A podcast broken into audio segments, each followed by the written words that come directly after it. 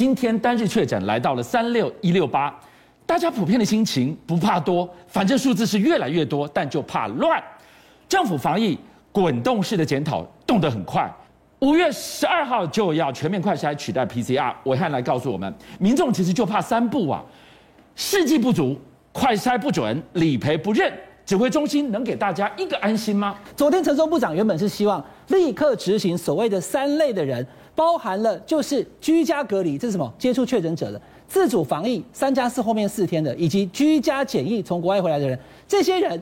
如果你在这个三加四跟回到国内的七加七的时候，哎，那哦喵喵呢？怎么办？你不要冲 PCR，你不要到医院，你就直接做快筛。是快筛两条线阳性，赶快通报医生之后呢，就是确诊，不用再去医院了。那现在问题来了哈，我刚刚所说的，你得先拿到试剂，这个事情要赶快的补充。第二个，拿到以后会有个问题，你现在是不是用视讯来跟医生做确认，对不对？那观众朋友，我们今天给大家看的这个是 positive，就是两条线，C 也有，T 也有，但这个 T 有点淡，好像快筛阳，对，嗯，那怎么办呢？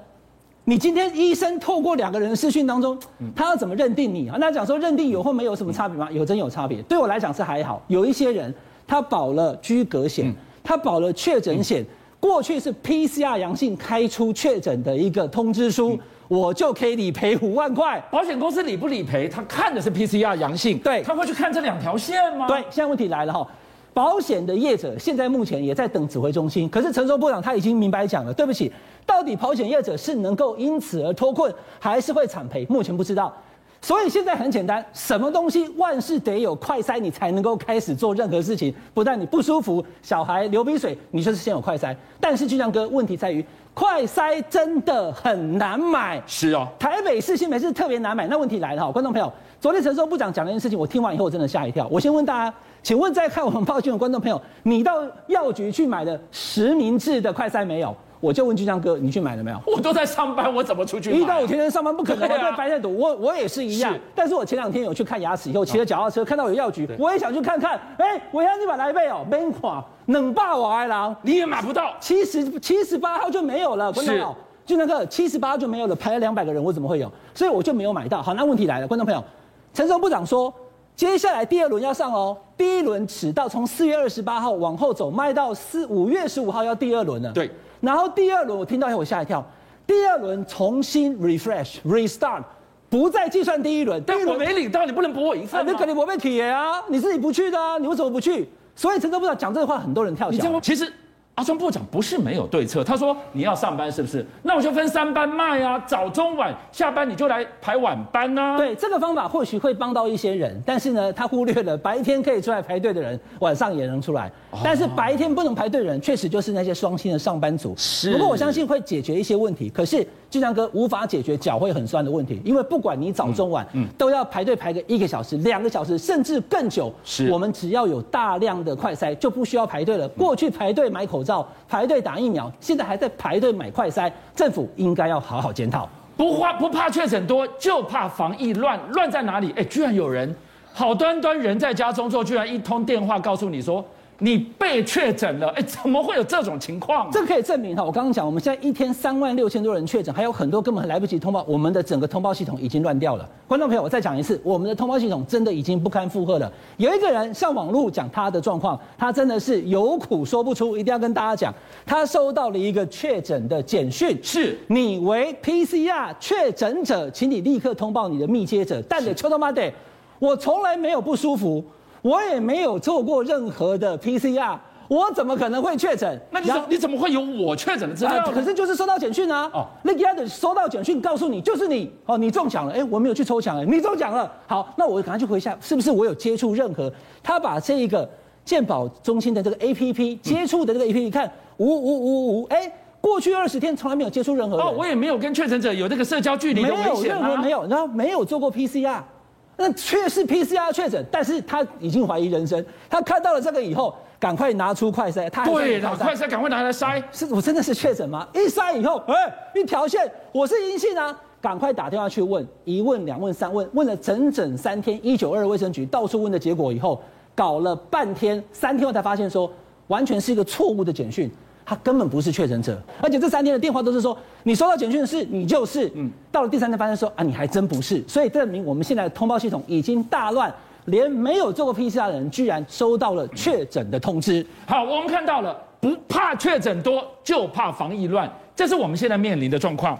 再来看看中国大陆，上海现在要拼复工，你要知道他们的清零风控已经连上海的 GDP。经济发展都要给清零掉了吗？但是习近平不管，他照样要清零，一路不回头。现在我们就在问了：北京天子脚下，他真的把上海那一套再玩一遍吗？来，我跟大家讲哦，台湾的状况是一回事，那北京的状况跟上海状况又是另外一个。中国大陆现在目前很确定，就是他们还是希望能够动态清零。是，当然它很困难，因为这个 Omicron 的 BA. 点 two 的病毒它很难。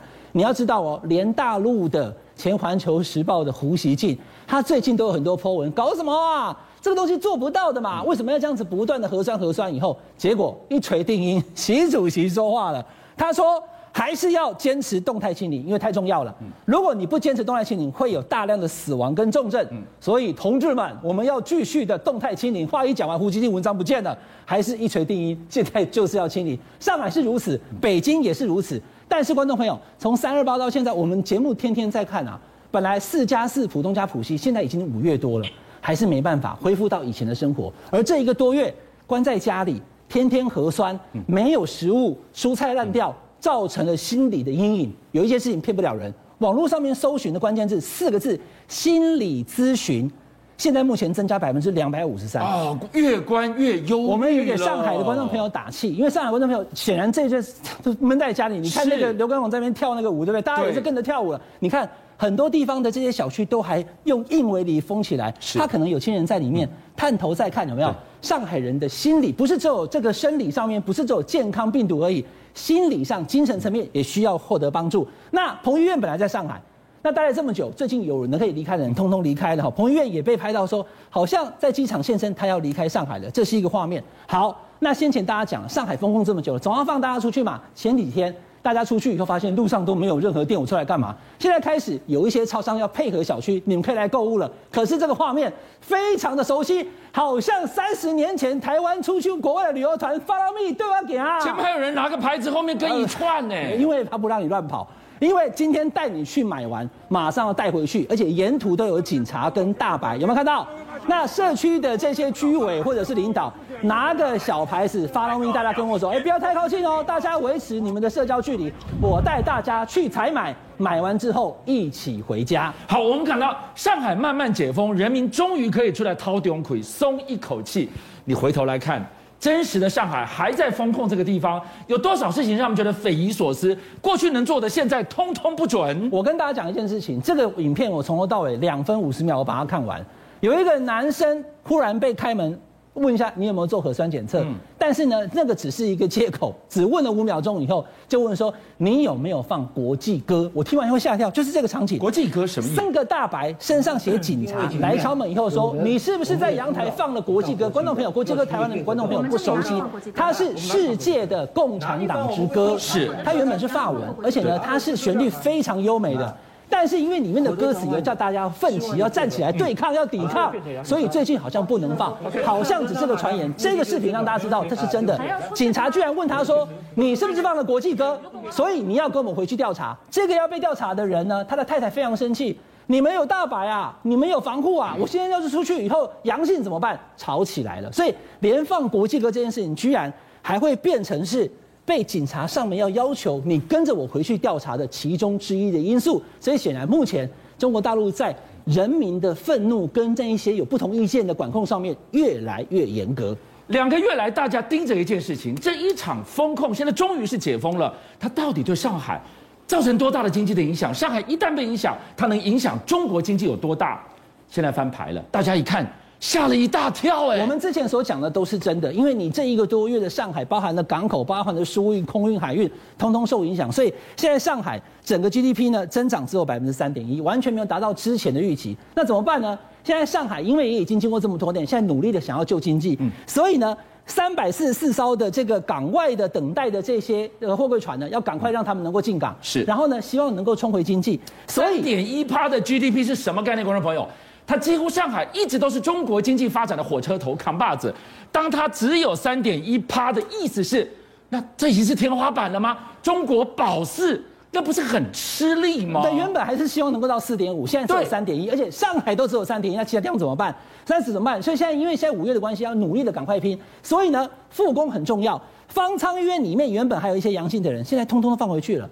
居然有公司人讲说，哎，我们公司一些在方舱医院根本都是 PCR 阳性，他们讲核酸哦，核酸阳性的人。怎么通通都已经离开方舱医院了？那你这个人放出来什么意思？那过去两个月大家吃的苦，这什么意思呢？因为之前要动态清零，现在要抢救经济，它的方向目标不同，所以上海又到了另一个阶段。可是我要讲哦，那如果这些在方舱医院是阳性的人，为了让他赶快重新回到岗位去上工，让他们都回去的话，那上海后续可能也会有更多的确诊者出来。好，那就是上海。观众朋友，上海之外还有北京。在整个上海封控这个月，谁就是领导者下这个命令的？副总理孙春兰，孙春兰他已经在五月一号离开了上海，回到北京，因为北京现在开始也进行一轮、二轮、三轮的核酸检测。习近平主席也讲要动态清零，所以要回访北京。他回到北京之后呢，刚刚所讲的上海在放松，北京在变严，居然有一个例子是，明明跑去做了 PCR 是核酸阴性的人，那没事了吧？警察还是一样上门敲门要把他带走。我是阴性，你把我带走干嘛？总之你要配合调查。上海在松，北京在严。动态的清零，还是要求要坚持到底？邀请您一起加入五七报新闻会员，跟俊相一起挖真相。